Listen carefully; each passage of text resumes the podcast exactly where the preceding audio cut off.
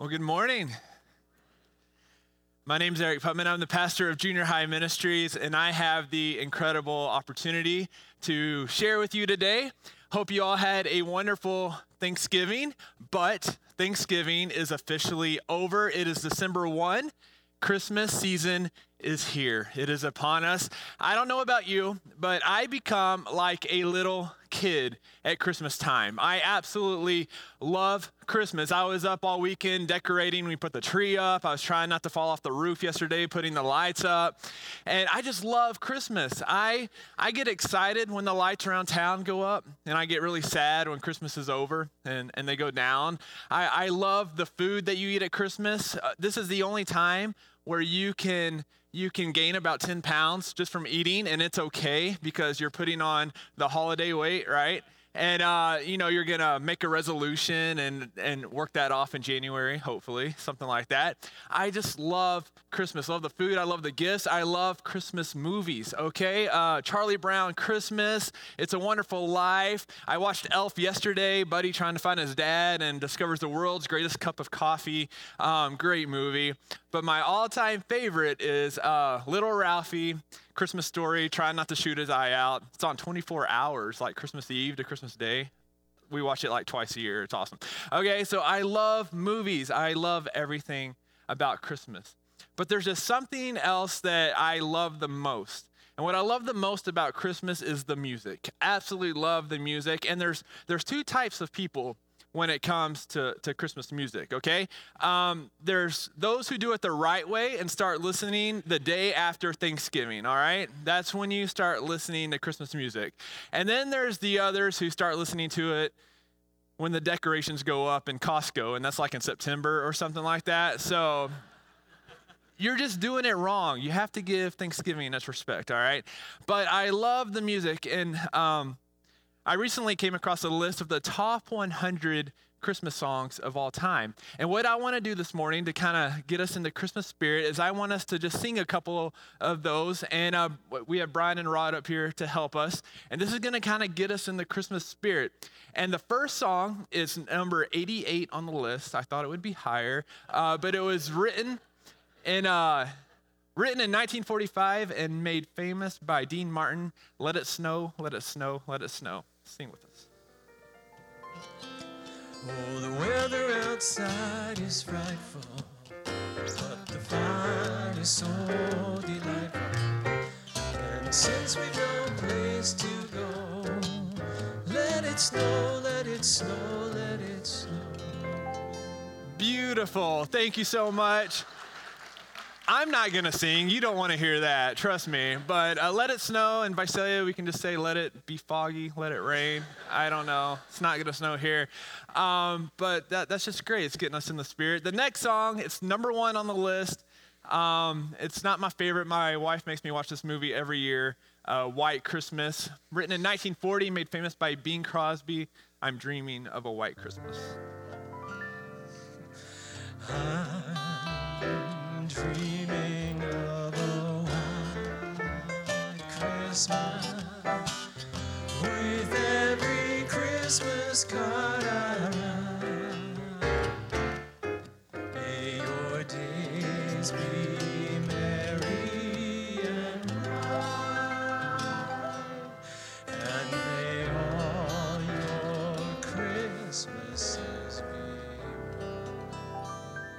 Doesn't that just get you in the Christmas spirit right there? It really does. I love that song. But this kind of takes us to where we're going today. And there's one song, this is my absolute favorite. And uh, I just want you to kind of just sit back and listen to just the beautiful melody of this song, Silent Night.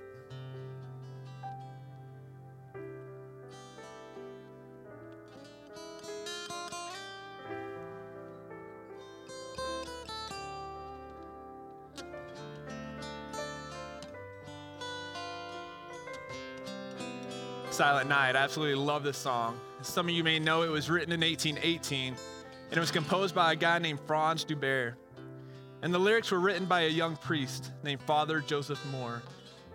And little did they know that when they the, composed a song in Austria back in 1818, that it would weave its way into the fabric of our Christmas tradition. Absolutely love this song. But when you think about it, Christmas isn't just about a silent night, but it's about the interruption of over 400 years of silent nights. Let me explain. The Christmas story is found in the Bible. Bible is divided into two sections, the Old Testament and the New Testament. And when you get to the end of the Old Testament, you have the book of Malachi. And as he is writing his four chapters and comes to an end, we turn the page to the New Testament, and there's Matthew. But in between there, there's over 400 years of silence. So when Malachi comes to an end, the curtain begins to close to the Old Testament, and the curtain draws to a close, and God goes silent. He goes silent. There's no word from God, there's no prophets from God, there's no scripture from God. 400 years of silence. Where did he go? What was he doing? Why was there silence for 400 years? Did he get so fed up and frustrated with this sin infested world that he kind of walked away and was mad and, and, and, quit talking? And then one day he got in a better mood, and that's when he brought his son Jesus, uh, and that's when Christmas begins? Why was he silent? What was he doing why the silent nights? And I think this is a really important question to ask. And the reason it's important is because I'm sure that you've had your seasons of silent nights. There have been those seasons, you could even possibly be in one right now where God has gone silent and we pray and we pray and we pray and we don't hear God, we don't see God, we don't feel God, and we just keep waiting. In fact, if you can answer yes to any of these questions, I don't think it's a coincidence that you're here this morning. Number one, has God ever seemed silent to you? Have you ever asked the question, God, where are you? Have you ever felt like God answers other people's prayers but is silent to yours? It seems like He is answering everyone else's prayers but is silent to you. Has God has God's silence ever caused you to wonder if there really is a God? And maybe this is your story today. You have tried to pray, you have tried to read the Bible, but as you do these things, you just can't seem to hear God? And if you can say yes to any of these questions, I think there's a reason why you're here today. So here's what I want to do is I want to take you on a journey and we're going to take a look in the Bible at two people who were eagerly waiting to hear from God. They were they were waiting with great anticipation. And you see, there always seems to be a sense of anticipation uh, when, it, when it comes to Christmas. As adults, our Christmas experience might be a little different, but as kids, I bet it, it was really common how we were just waiting as kids. You probably remember waiting and waiting for Christmas Day to be here. And as a kid, it just took forever. The days were agonizing. Maybe you had one of those calendars where you kind of counted down the days to Christmas, and you were just waiting as, as you got closer and closer to the days, like three days before. Um, it was just, it just took forever. And as adults, Christmas kind of seems to fly by, but as kids, it, it went slow. But there was always the promise and the certainty of Christmas morning that whether fast or slow, Christmas was going to be here. And one reason why I and so many others love Christmas was was why because we love the gifts. All right, as a kid, I was waiting for my presents on Christmas Day, and um, there were times I just couldn't wait. So I want to ask you a question: How many of you ever, before as a kid or even as an adult, uh, before Christmas Day got there, you actually went and looked for your Christmas gifts around the house anywhere? Anybody? Okay, come on. All right. Now here, here's another. How many of you have actually found your Christmas gifts? Okay, a lot more. How many of you actually got out your gift and either used it or played with it before Christmas Day? We have a couple. All right. I did that once back in junior high. I got a guitar for Christmas. My dad hid it in the attic, and I uh, would go up there two weeks before and I would play it out in the cold, you know, insulation falling on me. And uh, I broke a string on the guitar, and didn't know how to explain it, so I had to confess on Christmas Day when I opened it up, like, I played the guitar and I'm sorry, you know. But I just had to know. I just had to know what I was getting. And that dynamic of waiting and waiting is a dynamic that set up the very first Christmas. For generations, there was always a handful or group of Jewish people that waited every day for the arrival, not of Santa or the gifts, but of the Messiah. That every single generation there was a group of people who lived their lives every single day in obedience to God's commands, knowing that this could be the day that the Messiah arrives. But unlike the certainty of our Christmas and getting our gifts, this went on for generations with nothing happening, nothing but silence for 400 years. That 99.9% of these people who were waiting for the Messiah died, and there was no fulfillment of the promise. And they prayed and waited, and while so many of the Jews actually peeled off and abandoned their faith, thought it must have been some sort of fairy tale or, or myth, and thought, who in the world would devote their lives to a story that's a couple thousand years old? But there was always a group that got up every day and lived, lived as if this could be the day that the Messiah shows up. And today, as we enter Christmas season, I want to introduce you to two of those people. If you have your Bible, open it up to the book of Luke. It's also going to be on the screen up here, I believe. Chapter 1, and we're going to begin in verse 5. And here is why this is relevant for us because some point in your Christian experience, God will be so quiet and so inactive and silent that there will be times in our lives when we will look around and say, Why am I doing this? Why am I going to church? Why am I serving? Why am I giving? Why am I believing? Why am I obeying? Why am I missing out on all the fun? Why am I not moving in? Why am I not taking the money? Why am I not running off? Why am I continuing to live a life as if there is something bigger than me, something to the Bible, something to all of this? Is it just something I do because it's what my parents taught me to do? Why do I continue to live this way when I don't hear from God, when I don't see God? Why do I continue to live this way? What is the point? What am I getting out of this? And if you ever had any of these doubts or questions, I think this story is for you. And this Christmas story is about two people that we're going to look at today. It's some way your story and my story. And here's how it begins in Luke chapter 1, verse 5. In the time of Herod, king of Judea, there was a priest named Zechariah who belonged to the priestly division of Abijah. And his wife Elizabeth was also a descendant of Aaron, which meant that Elizabeth and Zechariah were both from the priestly line of Israel, which means basically they were preachers' kids from preachers' kids from preachers' kids, okay? It was they came from a long line of holy religious leaders and priests. And it says right here that both of them were righteous in the sight of God, which meant in this context that the writer Luke believed that when God looked at these two people, he thought, these two people are doing it right. Look at the way they lived, observing all the Lord's commands and decrees. Have you ever read through the Old Testament all the commands and decrees? Okay, we don't even like to read through this. And here is Zechariah and Elizabeth, and they're obeying every single law and decree. They're doing it right. All the Lord's commands and decrees and blamelessly. That is, if you send a private investigator and followed them around, there would be nothing to tell. They were blameless. They were doing it right. And here's what's amazing they were doing what they were doing as priests and followers of God based on promises that had been given a couple thousand years earlier. And for hundreds of years, God has done nothing for that nation of Israel. And these two get up day after day after day and live their lives as if Christmas is coming, as if the Messiah is coming. And as God is actually going to keep his promise. And again, there's no evidence that God is going to do any of that, but yet they are blameless. So we look at Zechariah and Elizabeth and we see that they are blameless and righteous. And people are probably wondering, hey, how is that working out for you? Look at the next verse. It says they were childless because Elizabeth was not able to conceive. Well, that's great. Let's get this straight. You're getting up day after day, waiting on God, serving in the temple, being good, missing out on the fun, and this God that you're so faithful to, he's going to leave you without a kid? In this culture, it was always the woman's fault. This culture, women always got the blame. There was no medical, um, they couldn't understand why a couple couldn't conceive, so it was the woman's fault why they couldn't.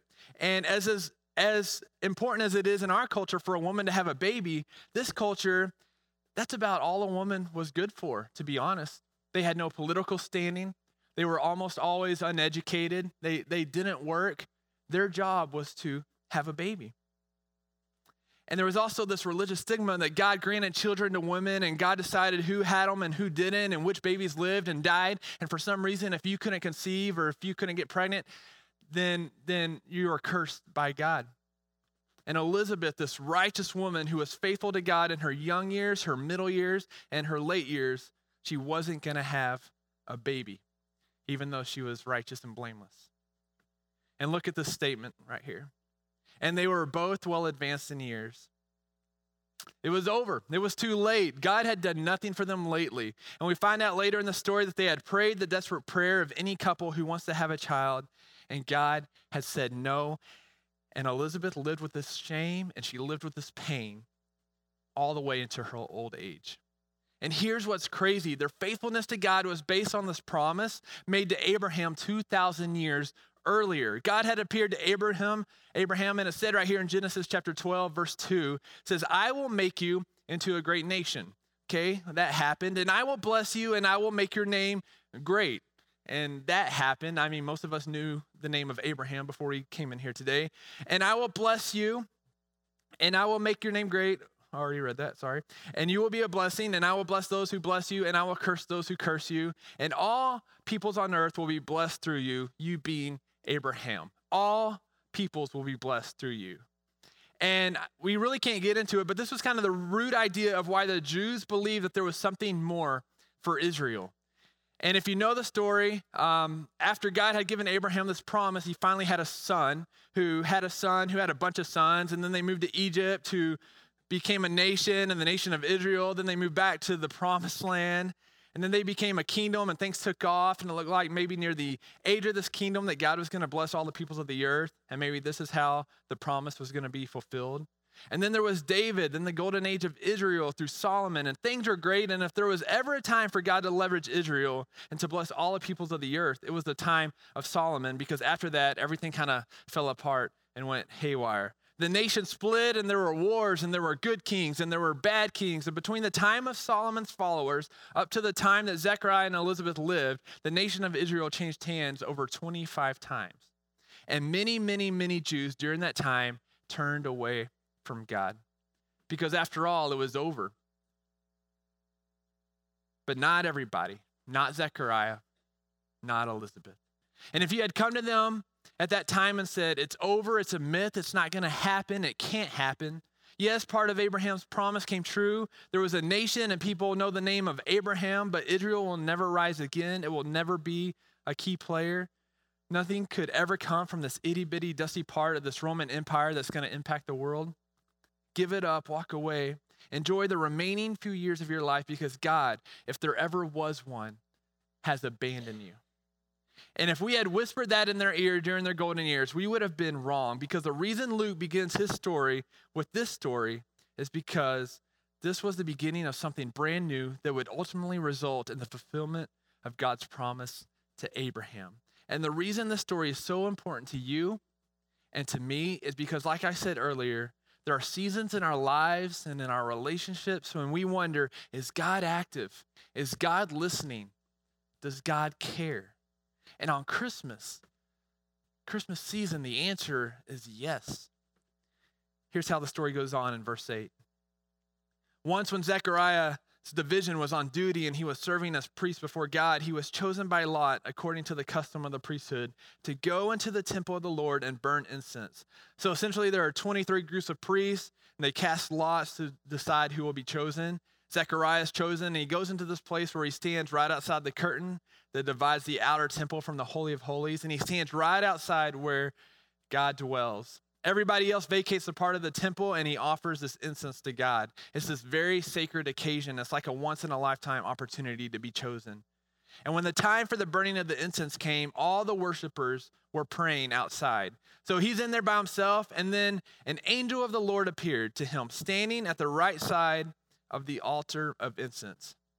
So he's in there doing his thing, being faithful, and all of a sudden, uh, an angel appears. And when Zechariah saw him, he was startled and he was gripped with fear. And uh, but the angel said to him, and this was kind of like the standard angel response. Um, do not be afraid. If you ever see an angel appear in the Old Testament, New Testament, everyone is always afraid uh, of an angel. Okay, they're big, they're powerful, they're scary, even when they're not trying to be.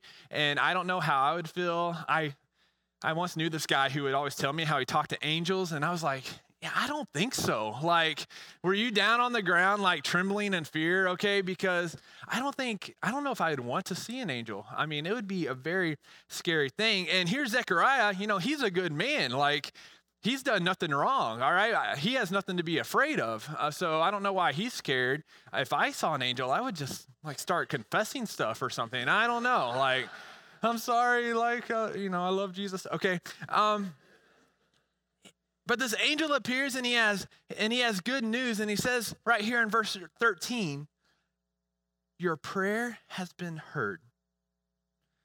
I would just like to hear that sometime. Not that your prayer will be answered. I would just like to have confirmation that my prayer is heard. Maybe not from an angel, maybe from a smaller angel or a cousin of an angel. I don't know. Maybe I just want to know that God's hearing my prayers. That would be enough. Here it says, Your prayer has been heard. Your wife will bear you a son, and you will call him John. And John's going to become the famous John, John the Baptist. And this is how it all begins. And he will be a joy and delight to you, and many will rejoice because of his birth. He will be great in the sight of the Lord. He is never to take wine or other fermented drink, and he will be filled with the Holy Spirit even before he's born. So for Zechariah, this was a surprise. This angel came out of nowhere and delivers this great news that they're going to have a son at their old age. And this I have on your notes, I have a few points here. This first one is it's a gift that wasn't expected. Have you ever received a gift that you weren't expecting or wasn't what was expected? I, uh, you know, as a kid at Christmas, I was always the worst. I could not hide my emotions. Um, if I got something that I absolutely loved, I would just run around the house and jump for joy and just like we have it on video going crazy. But if I got something that I didn't like as a kid, I just, I couldn't hide it. I would roll my eyes. I would say, I hate this gift. Um, I just couldn't pretend if it was something I didn't like that, that I liked it. And I'm embarrassed to say that, but, but it's true. Uh, one time I actually actually remember my cousin got me a gift and I threw it back at him and said, This is the worst gift ever. All right. That's not what I'm talking about here. This was a good gift that the angel was giving to Zechariah, saying, You're going to have a son. And maybe we're praying for something specific in our life. When we're seeking and we're asking and we have given up hope because we haven't heard from God.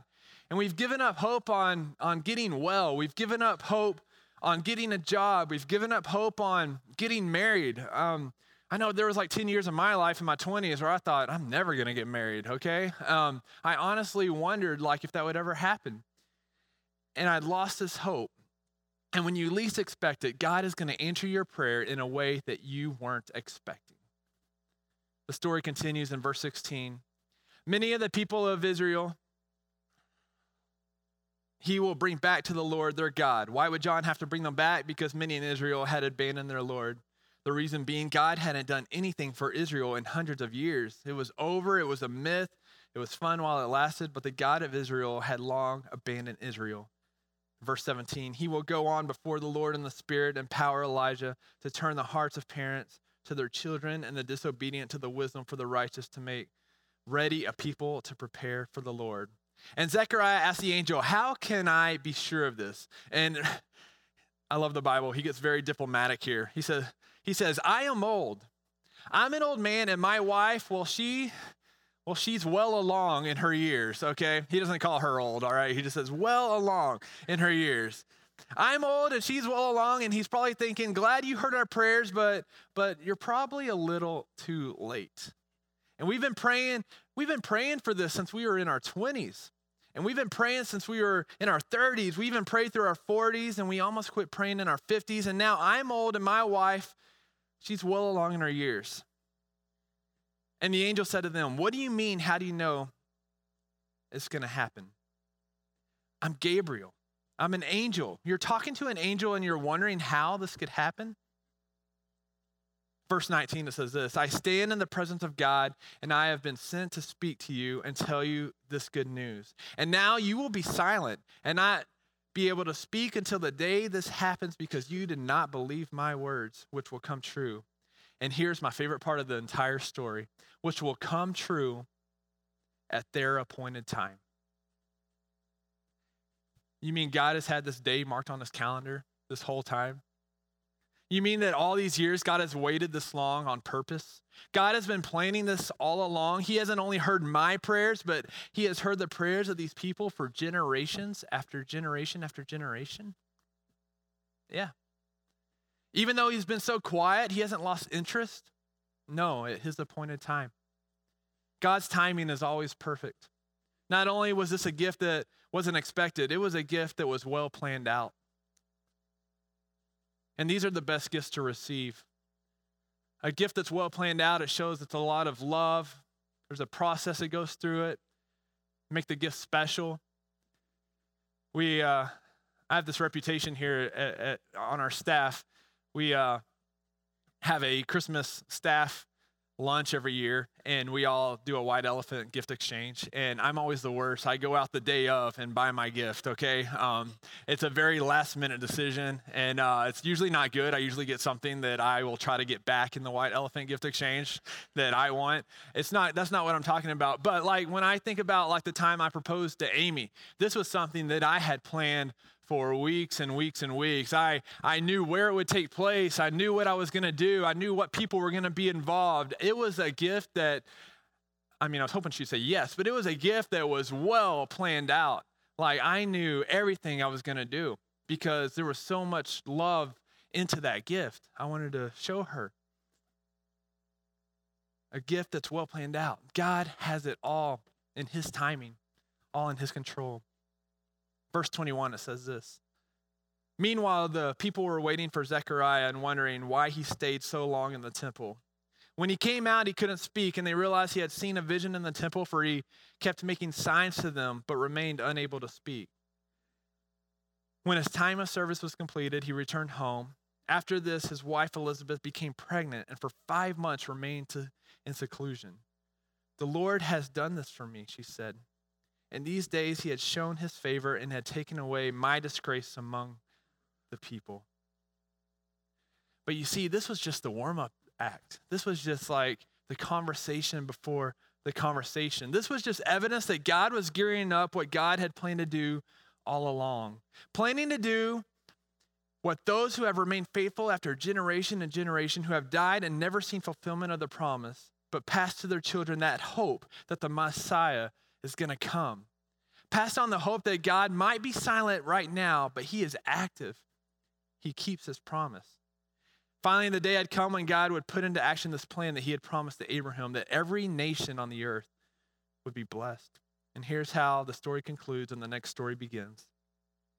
Verse 26 In the sixth month of Elizabeth's pregnancy, God sent the angel Gabriel to Nazareth a town in Galilee, to a virgin pledged to be married to a man named Joseph, a descendant of David.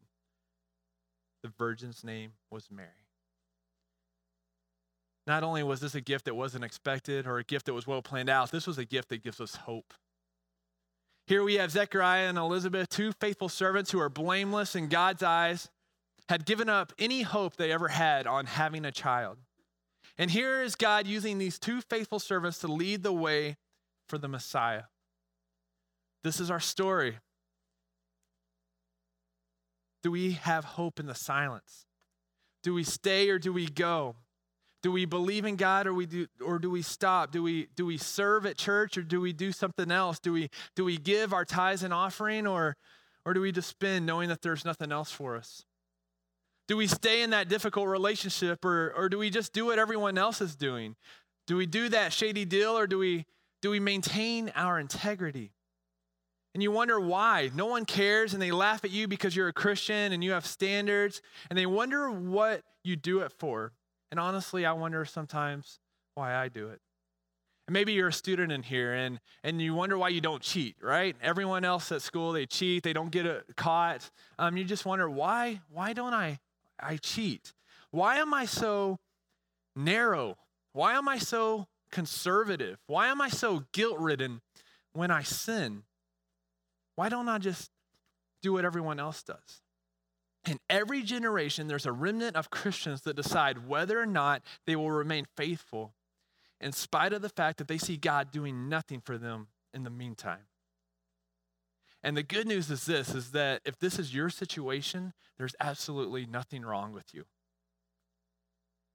If that is your situation, welcome to the common experience of those who have placed their faith in Christ and have decided to follow him in spite of what they see around him. Welcome to the world of Zechariah and Elizabeth. A couple that decided we are going to walk blamelessly before our God in spite of what we see and people say, in spite of not being able to imagine how God would possibly give us a child. This is our dilemma. The good news is that it's normal. And the challenge will you be that unique person that maintains your standards, that maintains your integrity? Because at the end of the day, I want to know to the best of my ability, I am blameless, whether I see God doing anything on my behalf or not. And Christmas is a reminder that your faith in God is not misplaced. That even when God is silent, he is not still, he is not uninterested. God can do anything he chooses, and he pays attention and moves by those who are faithful, like Zechariah and Elizabeth. Best of all, this story of Christmas is a reminder that your faith and your hope is not in vain. The song, there's a song we sing this time of the year, Oh Holy Night. I love this song. I'm not going to have us sing it, but I love the song. Long, there's a line in there I love. Long lay the world in sin and error pining. Long lay the world, long lay the world in sin and error pining. And pining is not a word we use now, but it means longing and praying and waiting. And Christmas is a reminder that our longing and our waiting and our agonizing is not in vain. Your faith in God is not misplaced. God is the God who keeps his promises when his promises seem absolutely impossible to keep. God is a God who keeps his promises when his promises seem absolutely impossible to keep. So when it's all said and done, when you are praying and you are not hearing, I want to leave you with this. This is kind of the main point that I want you to just walk away with today. Never confuse God's silence for God's absence. Never confuse God's silence for God's absence. God loves you. He has a gift that He wants to give you. It might not be what you expected, it's going to be in His own time, but this is a gift that brings hope to all of us. He has already given us the hope that this Messiah is coming. This Messiah is here. We have Emmanuel, God here with us. God hears our prayers, whether you feel it or not. God loves you, whether you know it or not. And I just want to encourage you this morning to maintain that integrity. Stay strong in your faith. Keep serving. Keep giving. Keep living for the Lord, whether you hear God or not. Because just as sure as we can promise that Christmas Day is going to be here, December 25, it's just the same promise that God hears our prayers. He hears them. He might not be doing anything in our life right now to show us that He's hearing them, but God hears us. And that should be encouraging for all of us. He's here, He's listening, and He absolutely loves you. Let's pray. Father, we thank you for hearing our prayers. Lord, we thank you for being a God who's faithful, that you have had this day marked on your calendar all along. Lord, that we know you are here with us. We know that you are listening. Lord, we thank you for your promise to Abraham. We thank you for your promise that the Messiah is here, fulfilling that. Lord, I thank you for this Christmas season and what that means. Lord, we thank you for sending your son Jesus to, to this earth. Lord, I just pray during this time that whatever we're struggling with, whatever we may be going through, Lord, that we realize that there is a reason why we live for you, why we walk blamelessly, why we just try to maintain our integrity, Lord. So we want to be faithful to you. We love you so much. In Jesus' name we pray. Amen. Have a great day. You guys are dismissed.